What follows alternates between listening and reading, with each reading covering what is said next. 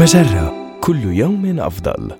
من هارفارد بزنس ريفيو أحد مواقع مجرة إليكم النصيحة الإدارية اليوم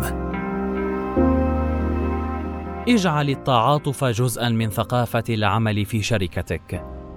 التحلي بالتعاطف يحسن التعاون بين الموظفين ويرفع معنوياتهم ويحد من شعورهم بالإجهاد، ولهذا من المهم أن يكون جزءا من ثقافة الشركة ولبناء ثقافة قائمة على التعاطف ابدأ بالتفكير في المعايير الاجتماعية لشركتك.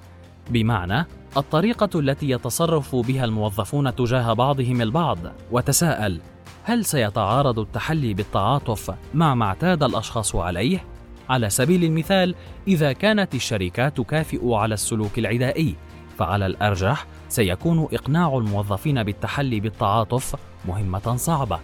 ثم فكر في كيفية تسليط الضوء على السلوكيات التي ترغب في المزيد منها. فعندما ترى مواقف يتجلى فيها التحلي بروح التعاطف في العمل أشد بها وكافئ عليها. وعندما تظهر أنك تدعم التعامل بلطف بأكثر من مجرد الكلمات فهذا سيساعد على انتشار هذا السلوك بين الأفراد. وينبغي لك أيضا تحديد الموظفين الذين يقومون بدور حلقة الوصل أي الذين يشجعون على تماسك الفريق بطبيعتهم وتوظيفهم لخدمة هدفك.